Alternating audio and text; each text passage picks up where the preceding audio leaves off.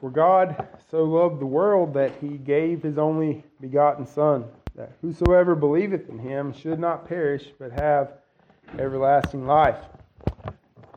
Tonight I'm going to be preaching on the subject of particular redemption, or uh, limited atonement, as we continue digging into the doctrines of grace. Um, sometimes laid out by the TULIP acronym. So we've seen uh, total depravity, unconditional election, and this is the L, the limited atonement. You have irresistible grace and the preservation of the saints. Um, but tonight we'll be looking at the limited atonement or a particular redemption. I was listening to a guy uh, talk about uh, limited atonement, and he said that uh, he knew a man that identified himself as a Christmas Calvinist. And they asked him what a Christmas Calvinist was, and he said, Well, Noel. In other words, he was a four point Calvinist. He, he said he believed in total depravity, believed in election, believed in um, irresistible grace, he believed in eternal security, but he just had a hard time with, with limited atonement. And really, uh, that is what a lot of people have a lot of problems with we can look at the world and see that man is wicked, and we can see the travesties that go on and how we deal with one another, and we can we can confess rather easily that uh, man is depraved, and you can't hardly read the Bible uh, without seeing election somewhere. Now people will try to redefine and so forth, but you can't hardly get around that. Um, people love the fact that God saves to the uttermost, that, once you're saved, that the Lord will see you through all the way to the end. And the love that God calls his people. But limited atonement or particular redemption really just brings the pride of man to, the, to, it, to its end. Because there is no way around this particular doctrine where you can say that you have any kind of chance whatsoever apart from the sovereign grace of God, apart from the work of Christ and Him crucified, that there is nothing that we can do in order to earn salvation or to earn God's love and favor. And I think that's one reason why this is people of all the doctrines, people of all these five uh, doctrines of grace, people resist the most uh, on this one.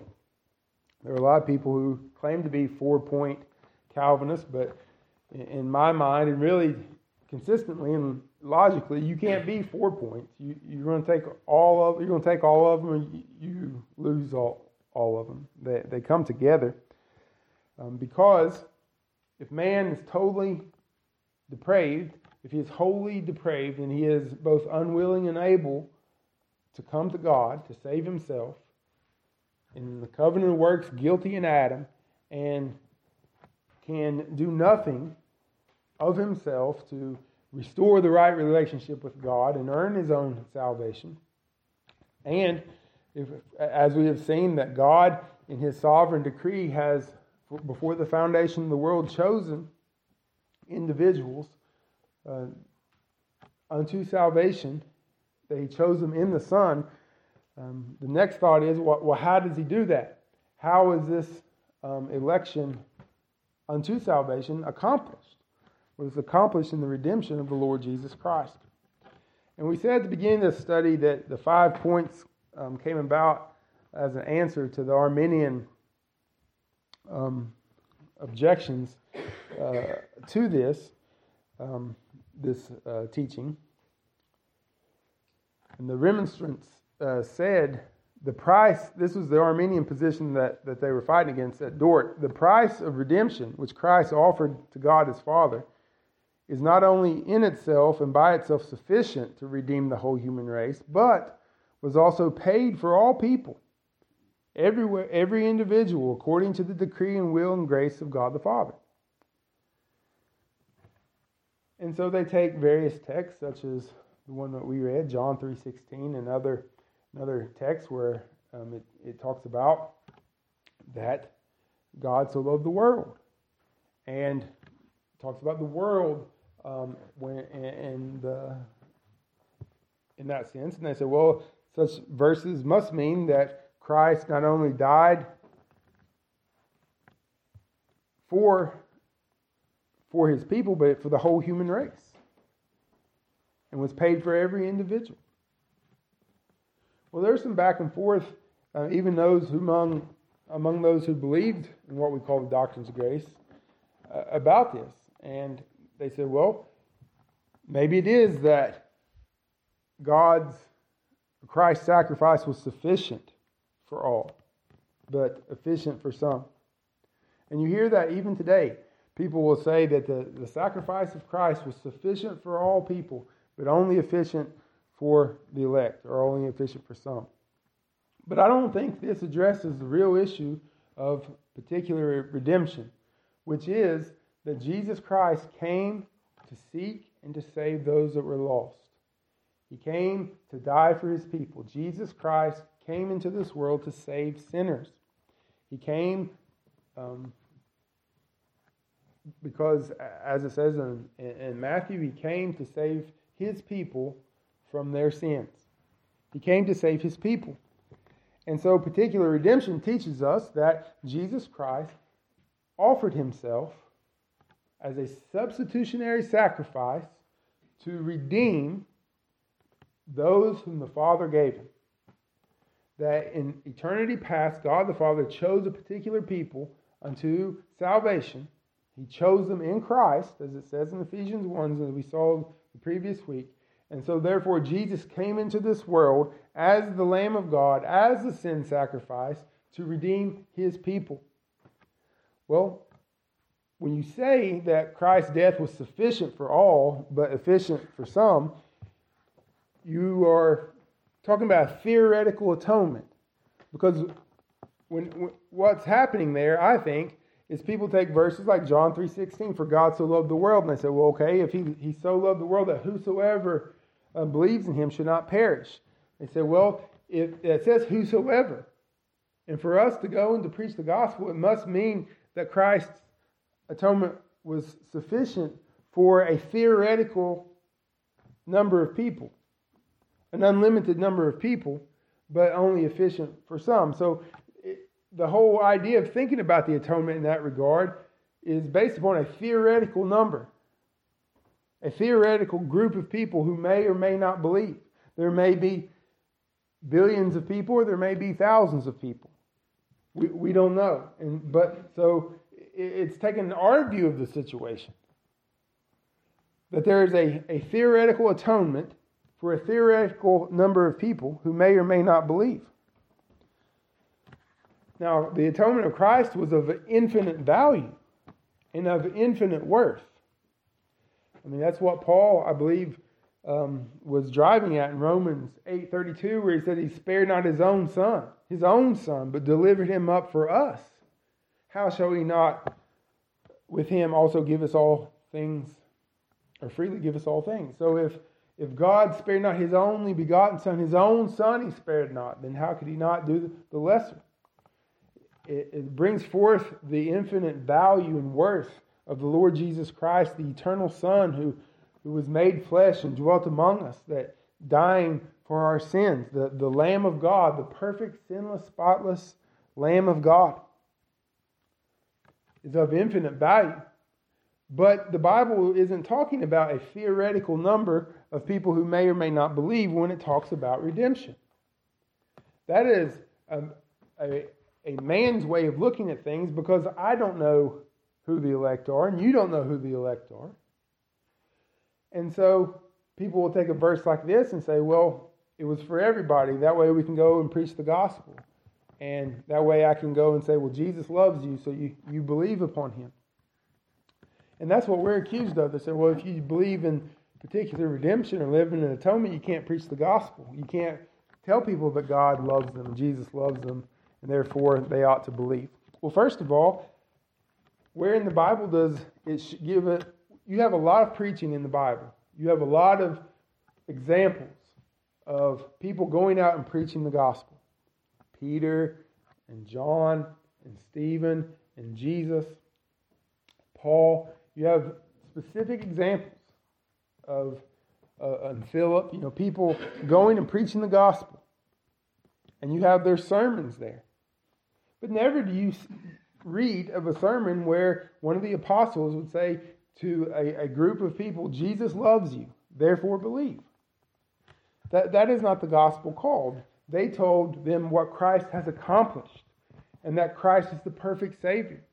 And that Paul, the apostle to the Gentiles, said to go and out into all the world, and that Jesus died not just for the Jews, but for the whole world, for every tribe, for every people, for every uh, nation.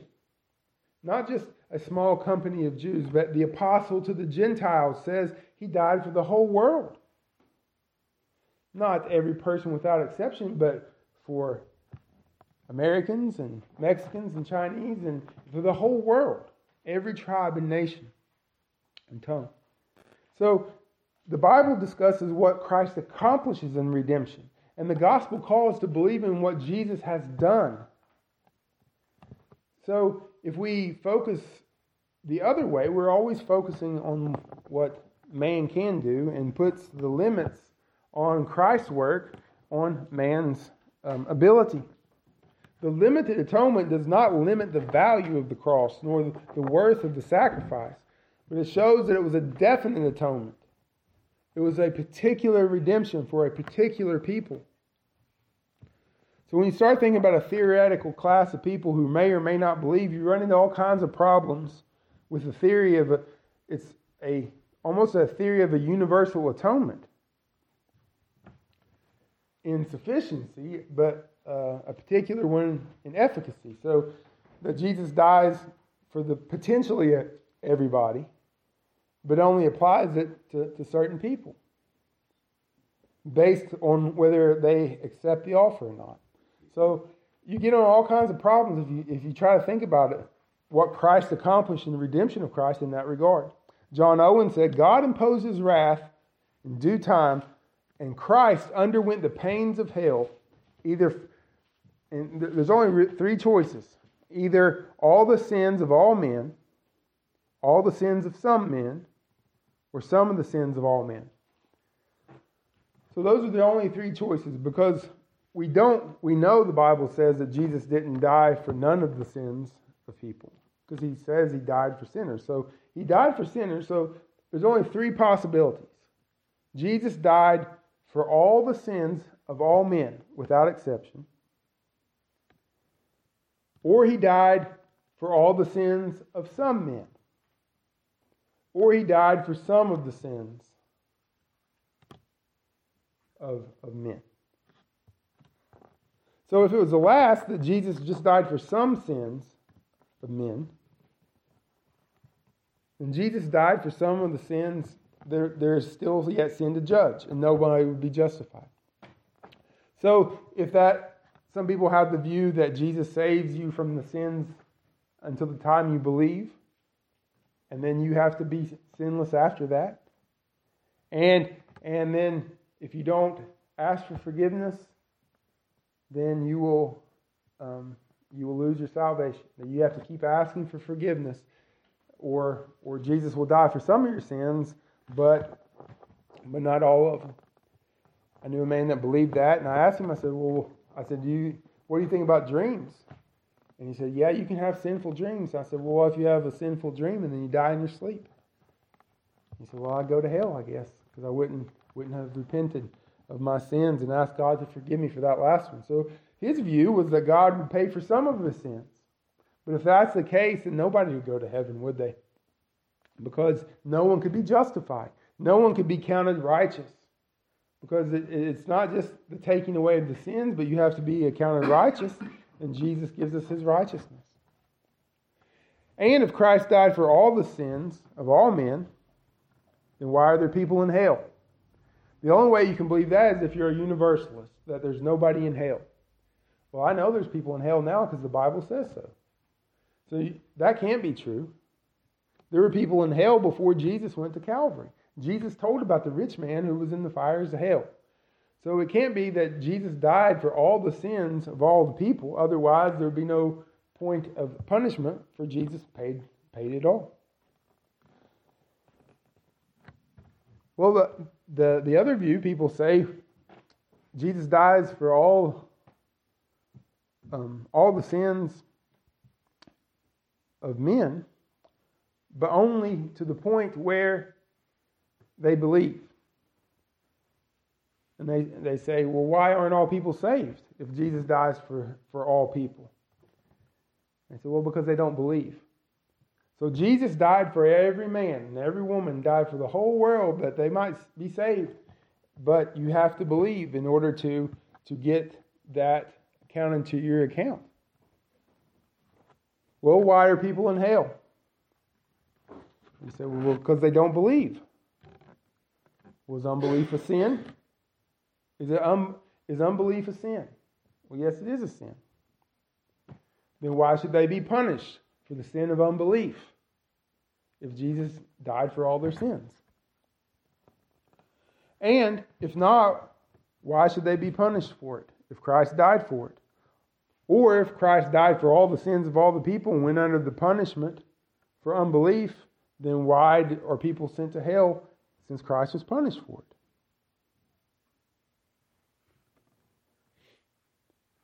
So if that's not the case, and if Jesus died for all the sins except for unbelief, then he didn't die for all their sins, did he? If Christ died for every person to pay their sins, but it's not applied unless they meet those particular conditions, then what about unbelief? And if that's the only condition, then it's no more of grace and it's of works because you're not saved by grace any longer. You're, save, you're saved by that one condition. So you see how this theoretical atonement or this potential atonement has all sorts of problems with it. You see the problem with this, with theorizing and, and, thinking about this hypothetical group of people that may or may not be saved. So the best way to go about this, and the, the only right way, and the only consistent way, is to go by what the Word of God says and to examine the purpose and the intention of the atonement.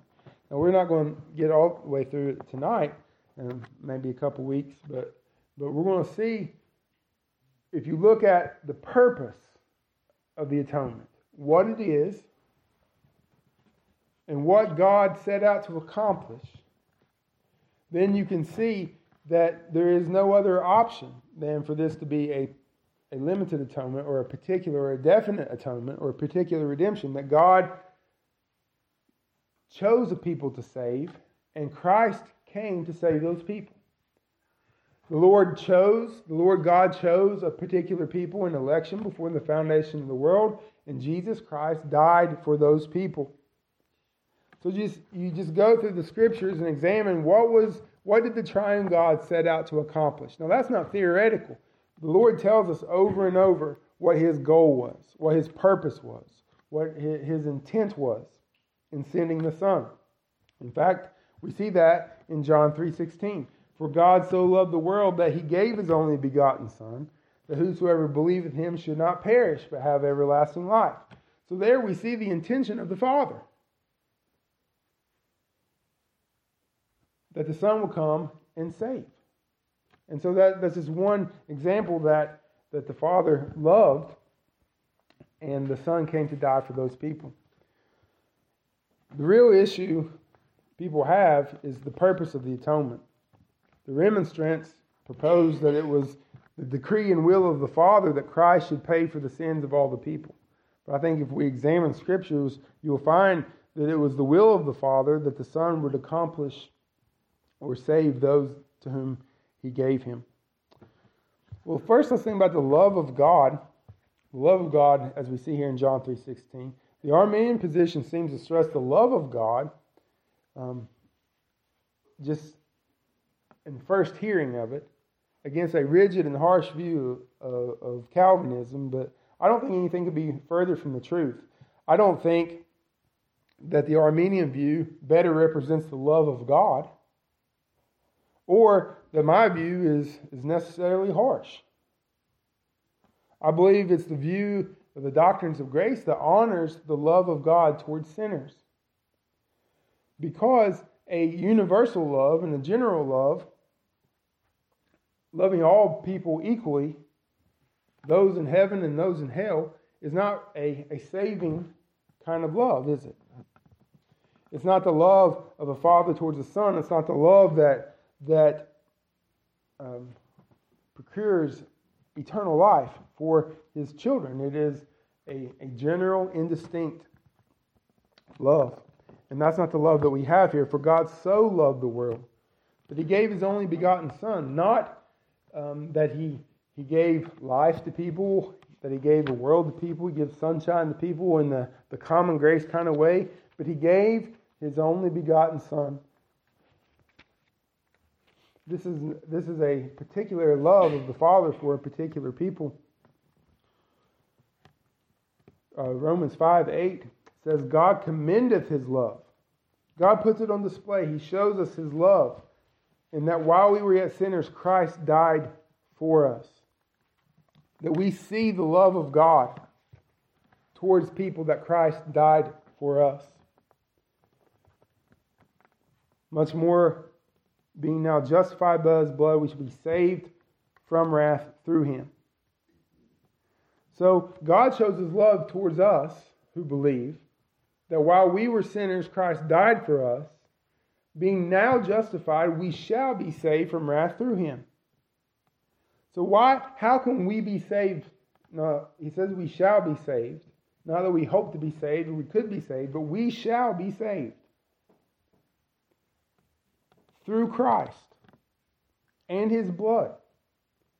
So God shows his love towards sinners while we were enemies, reconciled by the death of his son, and saved by his life through Christ, whom we have now received the atonement. It is through his work that we shall be saved. So God shows his love to the enemies who did not believe in him, but were reconciled to him through the death of his son. So it is God's love for his people here, a distinctive people, a particular people.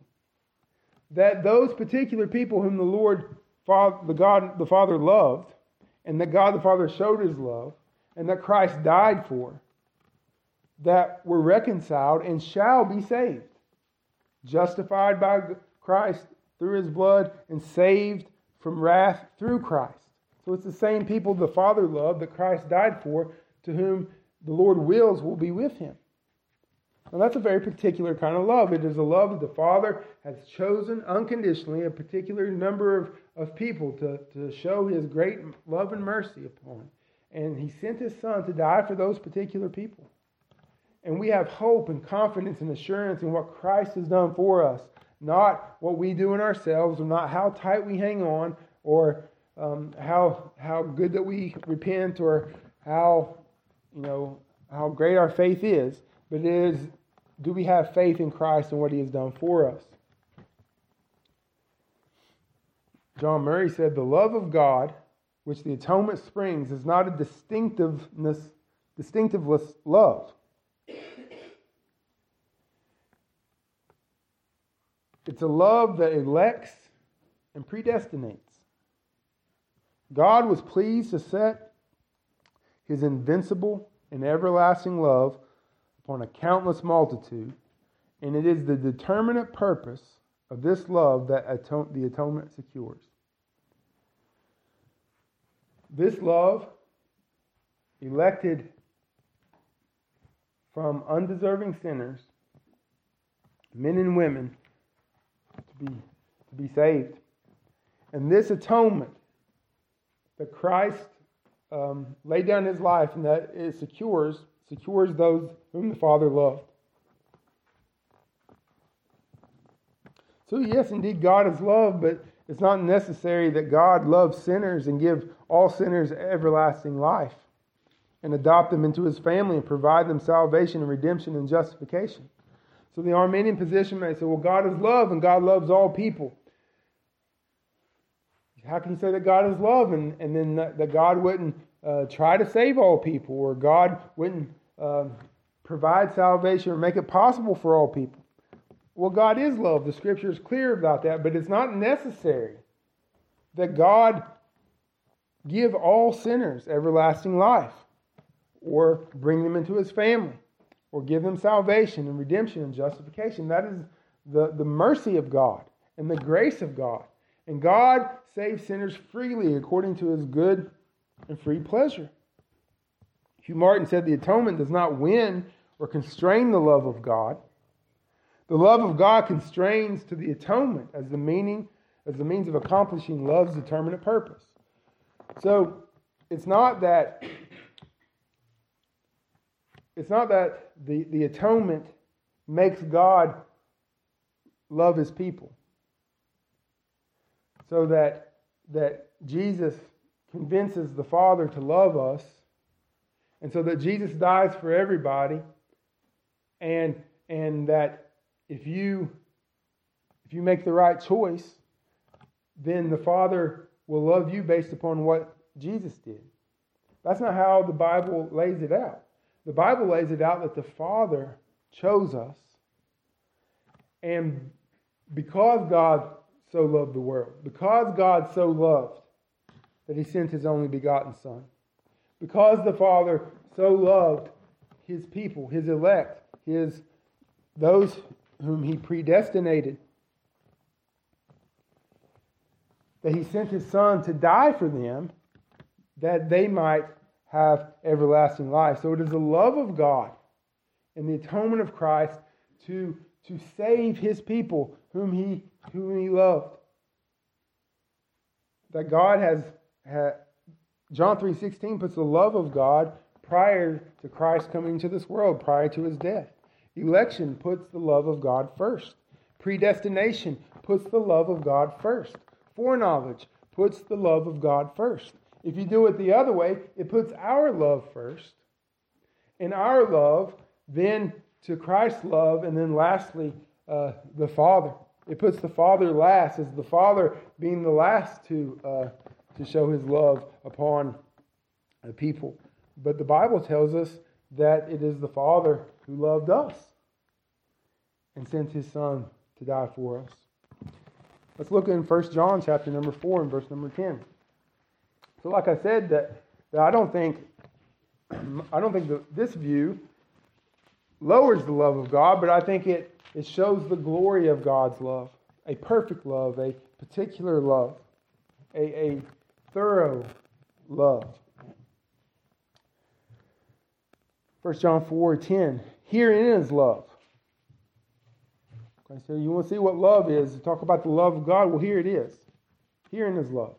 Not that we love God, but that He loved us and sent His Son to be the propitiation for our sins. Now, God here is talking about God the Father because it says He sent His Son. So that can only be God the Father. So herein is love, not that we love God, but that God the Father loved us, and God the Father sent his Son, Jesus Christ, to be the propitiation of our sins. Beloved, if God so loved us, we ought to love, also love one another. So the cross is the, the display of God's love, as we read in Romans and here. This is the, exp- the supreme expression of the love of God that He sent His Son into the world. Not just to send him into the world to be a teacher or to be an opportunity or to make things possible, but to be a propitiation for our sins. That the Father so loved us that he sent his Son to be the atoning sacrifice. He sent his Son to be a substitute, to bear the sins of his people, that the sword of divine justice would fall upon him rather than us that the wrath of God would be satisfied and justice would be carried out upon the Son rather than us. And that's what the propitiation is. That, that it is the accomplishment of the atonement. And so he sent his Son to be the propitiation, not to be an opportunity or a chance or, or put you in the right position, but he sent his Son to be the sin bearer for our sins. That is the Father's position. That is his aim. That is, that is what he sent the Son to do.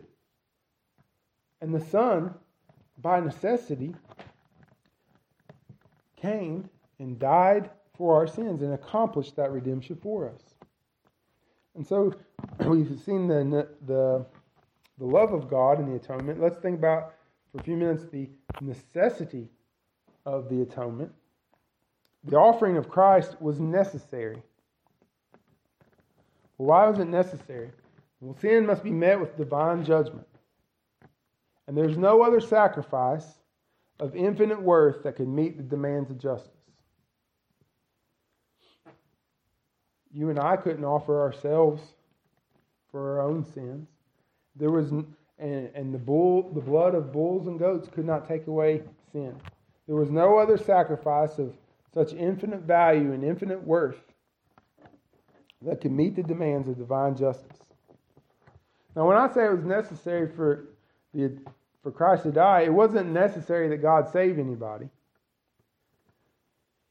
When Adam when Adam failed the, the test, when he when he ruined humanity, he, he failed in the covenant of works, God would have been completely just in condemning all generations and the earth itself to everlasting judgment.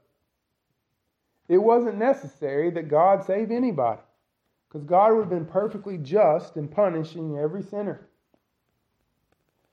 But God decreed in his, in his infinite love and mercy that he would save, that he would show grace, and he would show mercy to undeserving sinners. And so when God, in his everlasting covenant, in the covenant of redemption, decreed that he would save people, then it was necessary that there be a substitutionary sacrifice because there was no other way that we could be saved. It wasn't necessary that God save anybody. It wasn't necessary that God save us. But once God decreed that he would save, and once God decreed that he would save a particular people, it became necessary. As a consequence of absolute necessity. That because God had decreed to freely save, then there had to be a substitute. God freely, by the good pleasure of his own will, and not on account of anything that we have done, chose to save people. And since that was God's good pleasure, the only way he could do this was by the death of his dear son. Let's look in uh, Hebrews chapter 2 and verse number 10. There's no other way.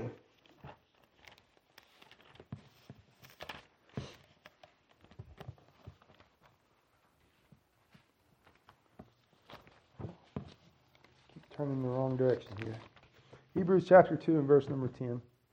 For it became him, for whom are all things, and by whom are all things, and bringing many sons unto glory, to make the captain of their salvation perfect through suffering.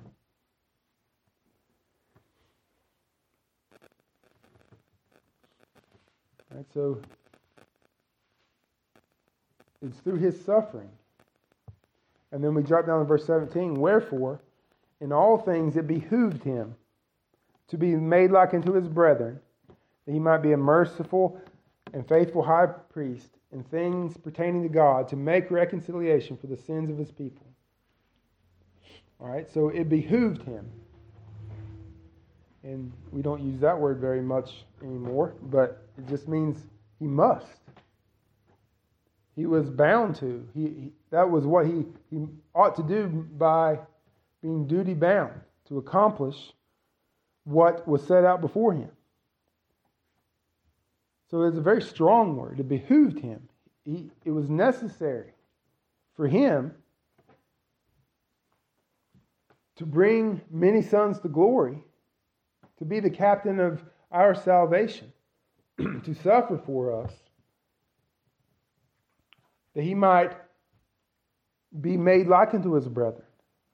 And it, and it was necessary that he be a merciful and high priest and this was necessary that he make reconciliation for the sins of his people. There was no other way. In God's plan of redemption, it was a necessity that Christ be made flesh, that, that the, the eternal Son enter into his creation, be made like unto his brethren, and offer himself a sin sacrifice. So it was necessary in that regard. It's necessary in if we consider the Old Testament pattern in chapter 9 of Hebrews, in verse number 9.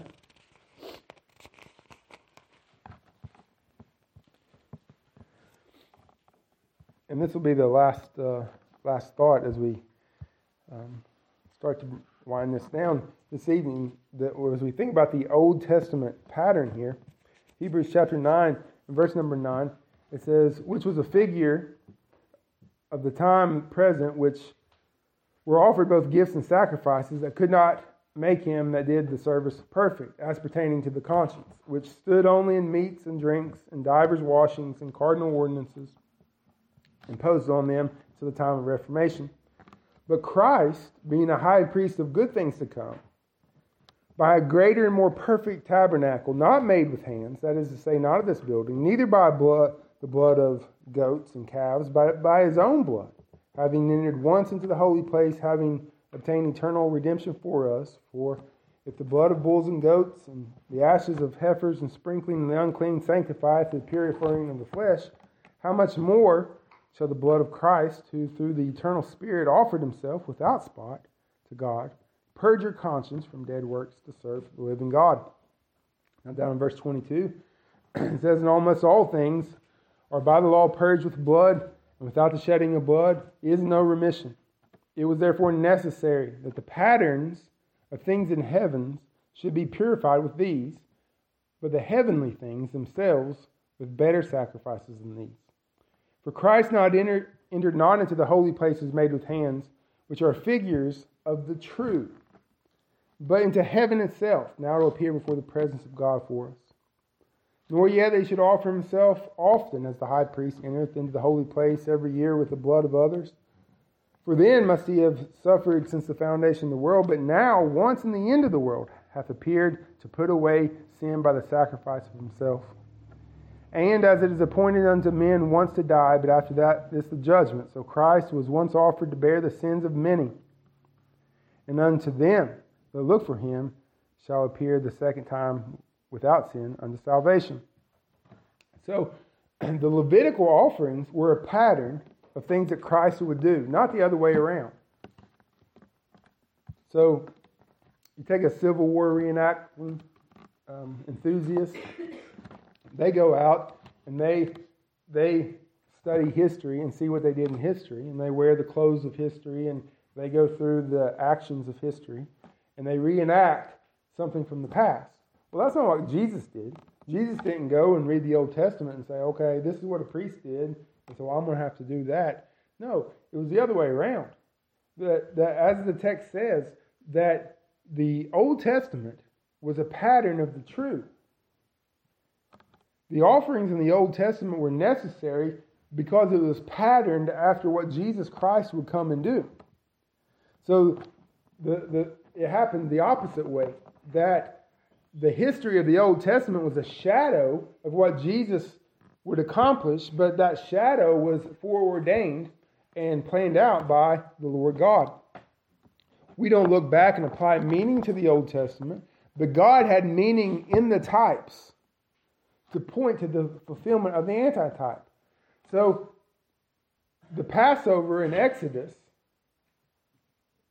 had meaning because God had given the Passover as a, as a shadow of the true thing, which is Christ. And so the antitype is always, or the fulfillment is what that means, is, is always greater than the type that it, that it prefigures. And so, since there was a necessity of the atonement in the Old Testament, we can see that there must be a necessity of the atonement in the New Testament only a greater and more perfect sacrifice. Steve Wellum said that the Lord, as the great high priest of the new covenant, willingly and gladly offered himself as our substitute in deliberate obedience to his Father's will. In doing so, his intent was not only to achieve the redemption of a particular people, but also to secure everything necessary to bring those same people to the end for which the death was designed. The full forgiveness of sin and all the blessing of the new covenant, including the gifts of the Spirit, and that, all that's applied to, his, to the work of whom the Son represents. Furthermore, due to his powerful resurrection and ascension, the Lord's work as the great priest king continues as he rules at the Father's right hand, intercedes for the elect, guaranteeing their eternal salvation. So, Christ, or the Old Testament was prefigured what Christ would accomplish. And this Christ's work as high priest was the work of the priest of the new covenant. His whole work was a covenant work. He said, This is the new covenant in my blood. He was the mediator of the new covenant, he is the priest of the new covenant. And so we have to ask who are the people of the new covenant? As the priest in the Old Testament offered sacrifices as a picture to the people of the Old Covenant, Christ is the mediator, the, the great high priest of the new covenant. Well, in his priestly work, who does he pray for? You read John 17, you find that he prayed for his disciples and not the world.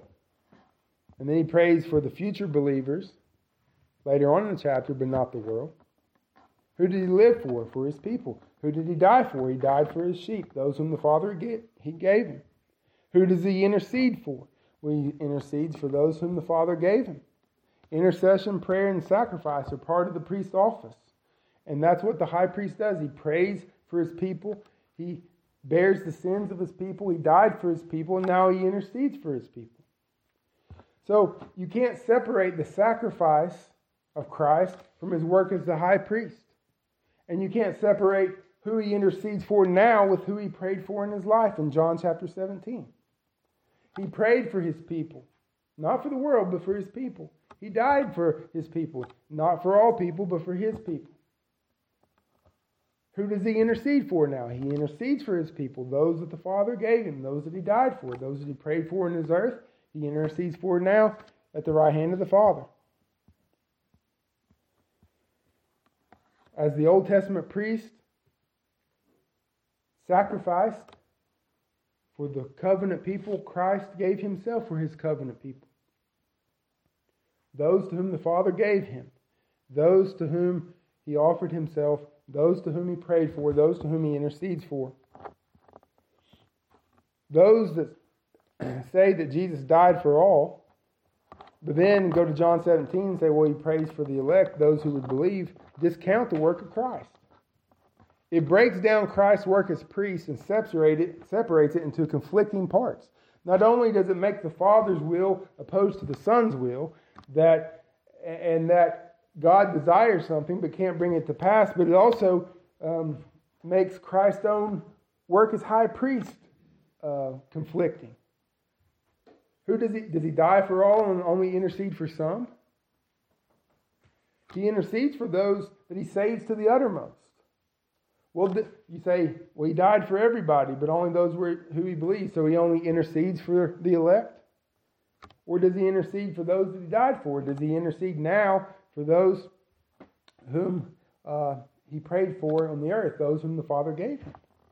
Christ dies for all, they say, but only prays for some. Or he prays for some, or prays for all, and his prayers were not answered. It also makes those Christ prays for now different than though he prayed for in John 17. Christ is the priest of the new covenant. And as the as Aaron didn't offer sacrifices for everybody in the world, Aaron offered sacrifices for the covenant people. He offered sacrifices for the children of Israel. Um, he offered sacrifices for their sins. First his sins and then their sins. He offered the sacrifices. The people would come to the tabernacle and they would offer their sins, and, and sometimes they would slay the animal sacrifices. And then, but he, the, the priest would sprinkle the blood. He didn't sprinkle. He didn't take the blood the, uh, for, uh, of, the, of the lamb and then that was, uh, that was given by an Israelite and then offered for the sacrifices of the Amorites, but it was for those who brought the offering, the burnt offering. Well, that prefigures the truth that Christ died for the sins of his people, those to whom the Father had given him.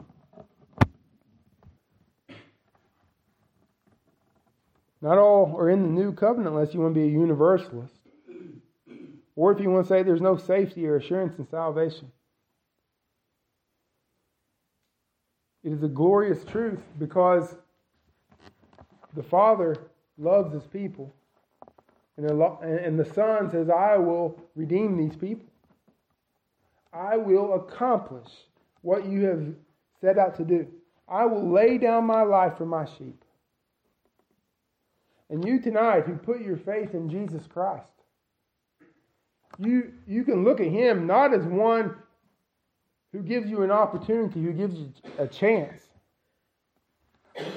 You can look at him as a perfect Savior, one who came and accomplished what he set out to do, one who laid down his life for you and died for your sins and paid the debt to divine justice.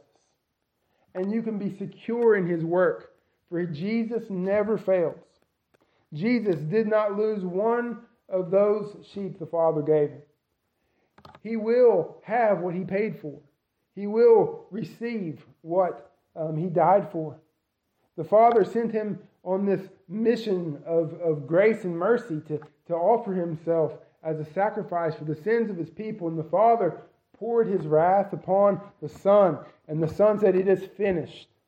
It is complete. The salvation is secure. And so when you put your trust in him, you know that he, he accomplished what he set out to do. He is a perfect Savior. And so this wonderfully demonstrates the love of God.